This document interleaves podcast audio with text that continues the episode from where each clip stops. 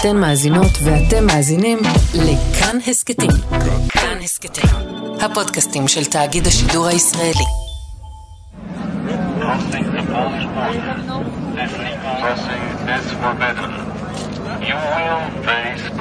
התמונות האלה הן הדבר האחרון שרצו לראות באירופה. אלפי מהגרים צובעים על גבולות האיחוד האירופי ונקלעים לשטח ההפקר שבין בלרוס לפולין.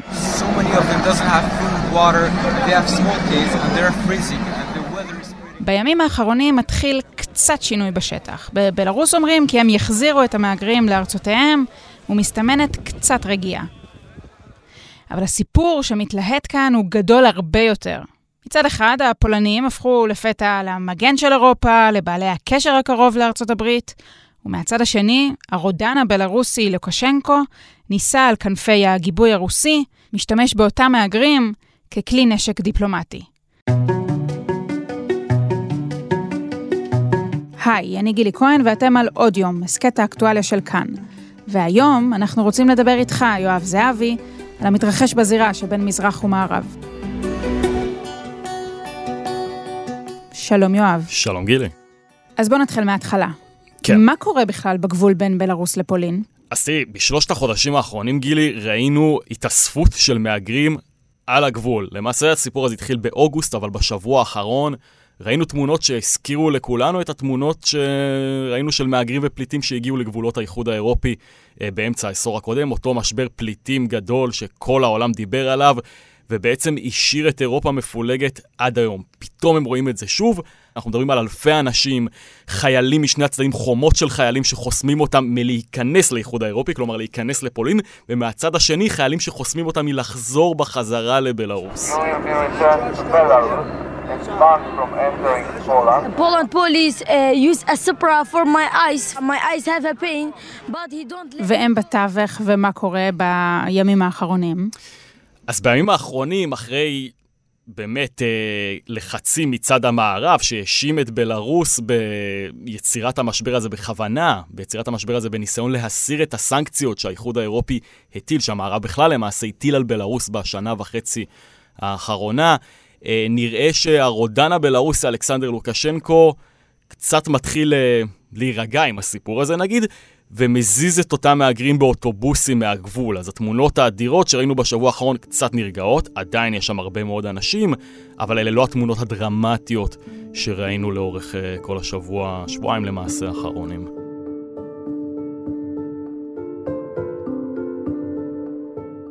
בוא נעשה רגע אפיון. מי אלו בכלל אותם אנשים שנמצאים בגבול, ומה קרה פתאום שהם החליטו דווקא עכשיו לנהור לאירופה? אז תראי, בשונה ממה שראינו באמצע העשור הקודם, כאן רוב האנשים הם מהגרים, חלקם באים לחפש עתיד טוב יותר, עבודה וכדומה. זה לא אותם אנשים שראינו באמצע העשור הקודם מגיעים מהמלחמות הקשות באפגניסטן ובסוריה ובעיראק. אבל מאיפה הם מגיעים? הם מגיעים, אבל כן, מאפגניסטן ובסוריה ובעיראק. ככל הנראה, לפי לא מעט עדויות ותחקירים, בהכוונה של הממשל הבלארוסי. כלומר, חברות תיירות בבלארוס משווקות חבילות שבהן מבטיחים לאותם מהגרים, בואו אלינו, דווקא למינסק, עיר לא מתוירת במיוחד, אה, ואנחנו נדאג לכם נדאג בעצם להבריח אתכם לפולין, נסיע אתכם לגבול, ואתם תצליחו בקלות, אומרים להם, אותם סוכנים, להיכנס לפולין, ולמעשה להגיע אל העתיד המיוחל, אל הארץ המובטחת, שהיא. ממש לא פולין אגב, היא גרמניה, אבל אירופה, כן. No go to Poland. We are go to Germany. Germany is life. בעצם משווקים תיירות אקזיט. אתם תקבלו כרטיס טיסה מאיפה One way שאתם... ticket. one way ticket, בדיוק, מאיפה שאתם נמצאים, כשהמטרה היא להתבסס מבחינה כלכלית, וכמה אנשים מנצלים את האקזיט הזה? אלפים, אני חושב שבמהלך השלושה חודשים האחרונים דובר על משהו כמו עשרת אלפים אנשים פלוס מינוס. בשיא הריכוז של המהגרים שם בשטח ההפקר ראינו ארבעת אלפים איש. חלק מהם, צריך להגיד, הצליחו להיכנס לאיחוד האירופי. אני מעריך שמדובר בכמה מאות, עם ילדים קטנים, בתקווה ללכת לעתיד טוב יותר, אבל למעשה אל הלא נודע. הגיעו עם אותם שומרים בלרוסים, ממש היה ליווי של כוחות הביטחון הבלרוסים לגבול. יש תיעודים של הדבר הזה. האמינו שהם יצליחו להיכנס בקלות לפולין. זו רשת ענקית, גם צריך להגיד, כן, מבריחים, נהגים, סוכנים, הכל מהכל יש שם וכל אחד גוזר על זה קופון. הבטיחו להם, אין בעיה, ניקח אתכם לגבול, תצטרכו ללכת שלושה ימים ביער. ואנחנו רואים את התמונות של אנשים, של משפחות שלמות, גילי, הולכים שלושה ימים ביער בקור האירופי, זה מתחת לאפס מעלות שם עכשיו בלילה, אה, ומגיעים לגבול, חושבים שהם יצליחו להיכנס לאיחוד האירופי, וזה לא קורה בסוף, הם נתקלים באותן חומות ענקיות של 20 אלף חיילים פולנים שנפרסו בגבול, וצריך להגיד, נפרסו חיילים לא רק בגבול של פולין, אלא גם בגבולות האחרים של בלארוס עם האיחוד האירופי, גם בליטא וגם בלטביה, כי בלארוס היא אומנם לא חברה באיחוד האירופי, אבל היא יושבת להם ממש על הראש. אבל זה לא רק סיפור של הגירה, זה גם סיפור של פוליטיקה. זה גם סיפור הרבה יותר רחב מזה. כי זה לא רק משבר מהגרים שמלווה אותנו בעשורים האחרונים, גם כאן בישראל, גם במקומות אה, נוספים. הפעם זה גם סיפור פוליטי, זה גם סיפור בין מזרח למערב. ממש כך. אותם אנשים שבאו ממדינות מוכות הרס ופצצות ואלימות, הם חוו את זה רובם בעשור הקודם, פתאום הופכים בעצמם לכלי נשק בשירות לוקשנקו, וככל הנראה גם נשיא אה, רוסיה ולדימיר פוטין. נסביר, אה, בשנה וחצי האחרונות, בלרוס, שזו מדינה שלא מדברים עליה בדרך כלל בחדשות, עולה שוב ושוב ושוב לכותרות. קודם כל זה התחיל לפני שנה וחצי עם דיכוי המחאות נגד לוקשנקו, היו שם מחאות אדירות שנראה היה שרוב מוחלט של הציבור בבלארוס מאס באותו רודן שמחזיק במדינה הזאת כבר שלושה עשורים ורוצה לראות שינוי, רוצה לראות מגמות יותר דמוקרטיות של התקרבות למערב. המחאות האלה דוכאו, צריך להגיד, ביד די קשה, היו שם הרוגים, אה, אלפי עצורים, שרובם יושבים עד היום במעצר, או לפחות חלקם יושבים עד היום במעצר, והתגובה של המערב, כמו שאנחנו מכירים תמיד, סנקציות. הטילו על בלרוס סנקציות, זה כמובן אה, פגע לה בכלכלה, שבלאו הכי קצת אה, שברירית. ובהמשך ראינו עוד סיפור, באמת שנראה כאילו לקחו אותו מסרט, גילי. אנחנו מדברים על משהו לפני חצי שנה, לדעתי זה היה בחודש מאי האחרון. Let's get more now on the situation. This Ryanair plane that was flying from Athens to Lithuania, it was diverted to Minsk. Let's speak to our... הבלרוסים ידעו שמטוס אה, שבו נמצא מתנגד משטר, אדם ששמו אה, רומן פורטסביץ', יטוס מעל השטח האווירי של המדינה הזאת. המטוס לא טס בבלארוס, הוא המריא מאתונה והיה בדרכו לווילנה שבליטא. ברגע שהוא כמעט עבר למעשה את המרחב האווירי של בלארוס, הבלארוסים טענו שיש עליו פצצה, יירטו את המטוס הזה, הנחיתו אותו בשדה התעופה במינסק, הורידו את אותו בן אדם, את אותו רון פרוטסביץ' מה, מהמטוס. מחזיק הפצצה כמובן. מחזיק הפצצה לכאורה, כן? ועצרו אותו. עכשיו, זה קטע, צריך להבין, זה דבר מטורף לחלוטין. זה מדינה ריבונית שהלכה למעשה חוטפת מטוס כדי לעצור מתנגד משטר, בניגוד לכל אמנה הבינלאומית. זה כללי משחק אחרים לגמרי. בלרוס היא מדינה באופן כללי, ש... מכופפת לחלוטין את כללי המשחק הבינלאומיים ועושה מה שהיא רוצה. סביר מאוד להניח שזה בגיבוי מהקרמלין אה, במוסקבה, ואז המערב למעשה מטיל עוד סנקציות, ובעצם אם תיכנסי עכשיו לראות מי נוחת וממריא מבלארוס, באיזה מקומות המטוסים מגיעים, את לא תראי את פריז שם, את לא תראי את אתונה שם, את לא תראי את וינה שם, ודאי לא תראי את ארצות הברית שם, את תראי בעיקר את המדינות שפחות קשורות למערב, כי למטוסים הערביים היום אסור לנחות בבלארוס. זה חלק מהסנקציות וזה פוגע, סביר להניח, בכלכלה הבלארוסית. ורק נאמר שיש לנו פרק אה, בהסכת שלנו עוד יום בדיוק על הסוגיה הזאת, אבל אני כן רוצה אה, להתעסק אולי בשאלה הרחבה יותר.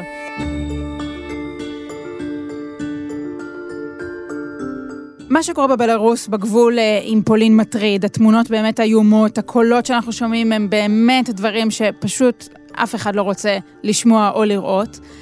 אבל יכול להיות שזה מסך עשן, יכול להיות שבעצם הבלרוסים עושים פה יד אחת עם פוטין כדי להסתיר את מה שבאמת קורה, וזה בכלל לא בצד הזה. כן, אז תראי, קודם כל, נגיד שפוטין מכחיש מעורבות בסיפור הבלארוסי.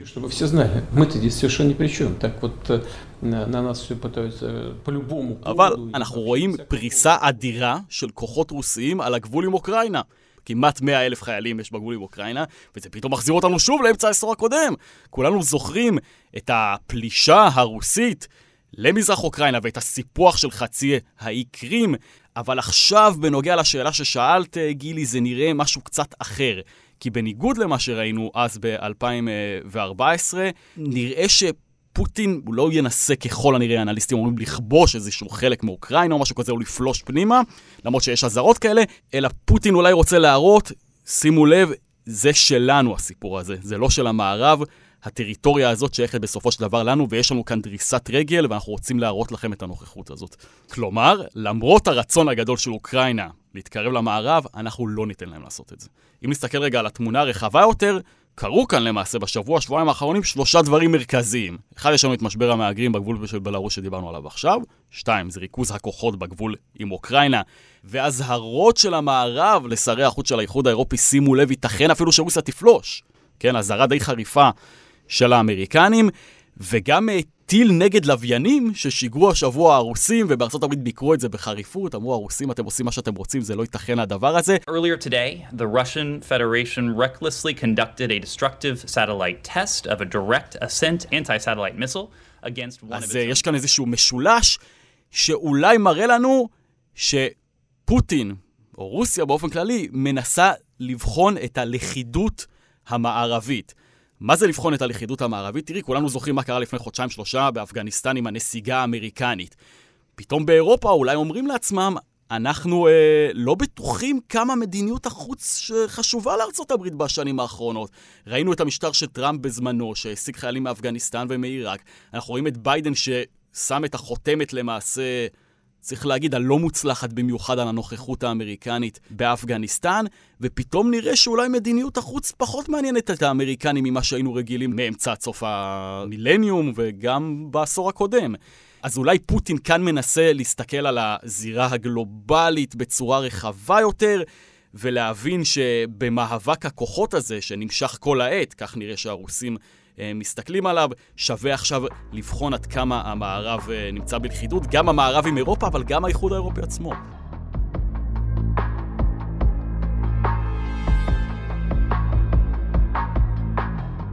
אז יואב, אתה מדבר על uh, התפתחות בחלל, אתה מדבר על איומי פלישה, אתה מדבר על לכידות המערב. לי זה מזכיר תקופות אחרות, המלחמה הקרה, ובשביל זה אולי נדבר עם uh, יאיר נבות, אחד שיודע דבר אחד או שניים על uh, מה שקורה uh, ברוסיה ועל האינטרס הרוסי. שלום יאיר נבות. שלום גילי. אתה כתב uh, התאגיד לשעבר במוסקבה, חיית במוסקבה כמה שנים טובות, היום פרשן לענייני רוסיה, ננסה להיעזר בהבנתך את המטריה הרוסית. מה בעצם פוטין רוצה לעשות פה? כל מה שאנחנו רואים כרגע, גם בגבול של בלרוס ופולין, וגם המתיחות הצבאית של רוסיה עם אוקראינה, במידה מאוד רבה כשלעצמן משרתות את פוטין. משום שהן יוצרות uh, במערב uh, חשש, הן יוצרות במערב סוג של חוסר ודאות, אנחנו שומעים על מבול של שיחות דיפלומטיות, מנהיגים בזה אחר זה מתקשרים אל הנשיא פוטין, השבוע הוא שוחח עם, עם הנשיא עמנואל מקרון, הוא שוחח עם הקנצלרית מרקל שתכף עוזבת את תפקידה, ובאופן אירוני שכזה, פוטין שהוא גם סוג של אולי הבעיה, הוא גם חלק מאוד מאוד חשוב מהפתרון. העניין הזה מאוד משרת את פוטין, משרת את המעמד שלו, משרת את, ה, את מה שהוא רוצה להפגין, הוא רוצה להוכיח לכולם שאי אפשר להתעלם מרוסיה, רוסיה היא שחקנית חשובה במרחב, בזירה, אי אפשר להתעלם מהאינטרסים שלה. פוטין גם הסביר בימים האחרונים שהעובדה שבאוקראינה נאט"ו משתמש בתשתיות צבאיות היא עבורו קו אדום. וצריך טוב טוב להקשיב לאזהרות האלה של פוטין, כי הן לא אזהרות בחלל ריק. עבור הרוסים זה באמת סוג של קו אדום, ולכן אי אפשר לפסול לחלוטין את האפשרות שרוסיה תנקוט בפעולה צבאית. בתור מי שצופים מן הצד בהתרחשויות הללו, בהתגוששויות הללו, למה אנחנו צריכים לשים לב במיוחד? אז זהו, אז אני חושב שלצד מה שמתרחש בגבול פולין-בלרוס כמובן, שמושך תשומת הלב התקשורתית והעולמית, וכמובן בצדק רב, כי מדובר במשבר הומניטרי בראש ובראשונה, עם המוני מהגרים, כולל המון ילדים, ילדים קטנים, נשים, וכמובן שזה תופס את רוב תשומת הלב, אבל חשוב מאוד למקד את תשומת הלב ודווקא במה שקורה בגבול עם אוקראינה, משום שאם יתרחש מהלך כזה צבאי, הוא צפוי לקרות באופן מפתיע, אולי אפילו באישון ליל, ונקום בוקר אחד ונגלה שכוחות צבא של רוסיה כבשו עוד אזורים סמוכים לגבול עם אוקראינה, ובנוסף, צריך גם להסתכל על מה מתרחש בזירה של האנרגיה, משום שאנחנו יודעים שרוסיה היא כמובן ספקית האנרגיה של רבות מהמדינות במרכז ומערב אירופה, והתלות האנרגטית הזאת כשלעצמה יוצרת מנוף לחץ מאוד מאוד משמעותי מבחינתה של רוסיה, ואנחנו רואים את זה אגב אפילו, אפילו היום, בזמן שאנחנו מדברים, קצת לפני שאנחנו משוחחים כאן, היו גם התפתחויות בזירה הזאת, שבלרוס בעצם הודיעה שממחר היא מפסיקה את אספקת החשמל שעוברת דרכה לאוקראינה, והיא הגדירה את זה בגלל בעיות טכניות. אבל ההודעה גם מציינת שהאספקה הזאת תחודש, שימי לב, לכשייבחנו היכולות הטכניות. קשה להאמין שהעניין הזה כמובן הוא מקרי, מוקדם יותר היום הודיע בלרוס על איזושהי בעיה באספקת הנפט לפולין, הדברים האלו אינם מקריים והם לא מתרחשים בחלל ריק, וגם לזה צריך כמובן לשים לב. יאיר נבות, תודה רבה לך. תודה גיל. Russia probably regards the global strategic context as a continuous struggle uh, in which I think they would apply all of the instruments of national power uh, to achieve their objectives, uh, but in so doing, don't want to bring on a hot war. אז יואב, אנחנו שומעים את הרמטכ"ל הבריטי באחד מראיונות הפרישה שלו, והוא מחזיר את השימוש במונח הכמעט נשכח מלחמה קרה, והשאלה היא, לשם פוטין בעצם מכוון? כן, אז תראי, אז באמת אה, קשה, לנו בטח קשה להגיד מה פוטין מתחיל, אבל ברור שכל מה שקורה עכשיו טוב לו. ודאי התמונות שמשודרות uh, בעולם של אותם מהגרים על הגבול, ופתאום האיחוד האירופי נראה מאוד אכזר לאותם אנשים מסכנים שכביכול הגיעו בתמימות כל כך גדולה כדי uh, uh, למצוא לעצמם חיים טובים יותר. זה משודר בכל העולם, צריך להגיד. זה בעיקר מוציא רע את האיחוד האירופי, עם הערכים הפרוגרסיביים והליברליים שלו, שכאילו מתאכזר לאנשים האלה, וזה מייצר תחושה שהאיחוד האירופי במשבר. דיברת על uh, פלישה של רוסיה, השאלה זה באמת מה ארגז הכלים של המערב, כי בכל פעם שיש איזשהו עימות בין המערב לרוסיה, נראה שהמערב מתקשה uh, להגיב. כאילו ארגז הכלים שלו קצת ריק מול הרוסים, וכשאנחנו מתייחסים לגז, לסיפור הזה של הגז שיאיר דיבר עליו, זה בכלל ממחיש את זה, כי צריך להבין שהיום לאיחוד האירופי יש תלות כמעט מוחלטת באנרגיה, בזמן שאנחנו נמצאים במשבר אנרגיה גלובלי, דווקא בגז הרוסי, שיכול בעצמו להוות איזה מנוף לחץ של רוסיה כשבא לה. כלומר, היא יכולה להוריד את האספקה, להעלות את האספקה איך שהיא רוצה, אה, להשתמש בזה בעניינים דיפלומטיים, בעניינים כלכליים. כלומר, זה, זה כלי עצום שיש לפוטין בידיים, והוא ודאי יודע את זה. אז ברור שהרוסים מתייחסים לקונטקסט הגלובלי כאיזושהי זירה של מאבק מתמשך. אני באמת קטונתי, אבל ממקומי הקטן, אני לא מאמין שפוטין אה, מעוניין במלחמה בקנה מידה מלא, ודאי לא ב- ביריות וטנקים ואותן תמונות שכן, שהאנושות אה, לא כל כך רוצה לראות. הוא פשוט רוצה להיות האיש שכמעט מצית מלחמה, אבל גם אה, זה שמונע אותה, לא? כן, אז זה איזשהו אזור אפור, אנחנו נמצאים ממש באיזשהו אזור אפור, צריך להגיד, דיברת על המלחמה הקרה, ומצד אחד אוקיי, יש קשר בין רוסיה למערב, אנחנו מנהלים פה איזשהו שלום, לא כל כך חם, אבל שלום, ומצד שני, כן, יש כאן כל הזמן עימותים והתגוששויות בין uh, הרוסים למערב ובין השלוחות של רוסיה, למשל בלרוס, למערב. אנחנו נמצאים באיזשהו אזור אפור, אולי כמו אותו שטח הפקר של, המהגרים בגבול בין פולין uh, לבלרוס. ובעיניי נראה שהרוסים מבינים שיש כאן הזדמנות לבחון כמה המערב מאוחד, ולראות האם מה שראינו באותו עשור, איך נגיד, אוטופיסטי של שנות ה-90, שהכל היה נראה אחד וכולנו ביחד והכל טוב ונפלא והעולם הולך למקום ורוד, מתערער, פוטין אולי מנסה לערער את זה עוד יותר ולחזק את כוחה של רוסיה בזירה הגלובלית, להראות שהיא כוח משמעותי גם היום, גם בשנת 2021. אחרי שדיברנו על הכוח העולה בזירה הגלובלית, אולי נדבר על הכוח היורד, ארצות הברית של אמריקה. עוזבת את המזרח התיכון, נאלצת לחזור אליו מדי פעם, מה לעשות, השכונה קשה. עוזבת בצורה לא כל כך אה, ורודה מבחינתה, בואי נגיד ככה, זה היה נראה כמו... מאוד לא טוב. זה כמובן חלק משמעותי מהסיפור, פוטין, מי כמו פוטין יודע לנצל את זה. אבל האמת היא אה, שגם ארצות הברית, גם עכשיו, במשבר הזה, היא מנסה להתערב. היא מנסה לעשות דיפלומטיה, אבל זה לא כזה מצליח לה. נכון, כן, בעיקר אה, אזהרות, בעיקר שיחות, גם עם פוטין, גם עם שרי החוץ אה, של המערב, גם איומים בסנקציות. צריך להגיד, גם האיחוד האירופי הטיל סנקציות על בלארוס. סנקציות על בלארוס משמען פחות או יותר גם אמירה חריפה נגד רוסיה, כי בלארוס נחשבת כאיזושהי זרוע רוסית, אבל אנחנו שוב ניגשים לעניין הזה של אותו חשש באירופה שאולי לארצות הברית פחות אכפת ממה שקורה מעבר לאוקיינוס, ולאותו מצב שאנחנו כבר מכירים, כי ראינו מה הרוסים יכולים לעשות, ראינו את הסיפוח של קרים באמצע העשור הקודם, ראינו את המהלכים שפוטין עושה בלי תגובה ממשית, בלי משהו שבאמת מערער את המשטר שלו או מביא אותו לרדת על הברכיים. יואב זהבי, תודה רבה לך. בשמחה גדולה, גילי. האזנתם לפרק של עוד יום, העורך הוא דניאל אופיר. אם היה לכם מעניין, נשמח אם תשתפו את הפרק. אם יש לכם הערות על מה שאמרנו, אתם מוזמנים ומוזמנות לכתוב בקבוצת הפודקאסטים שלנו כאן הסכתים בפייסבוק.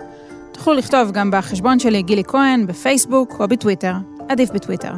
פרקים חדשים של עוד יום עולים בימים ראשון, שלישי וחמישי. את כל הפרקים שלנו והסכתים נוספים מבית כאן תוכלו למצוא באפליקציית הפודקאסטים האהובה עליכם, באתר שלנו וגם בספוטיפיי. אני גילי כהן, נשתמע.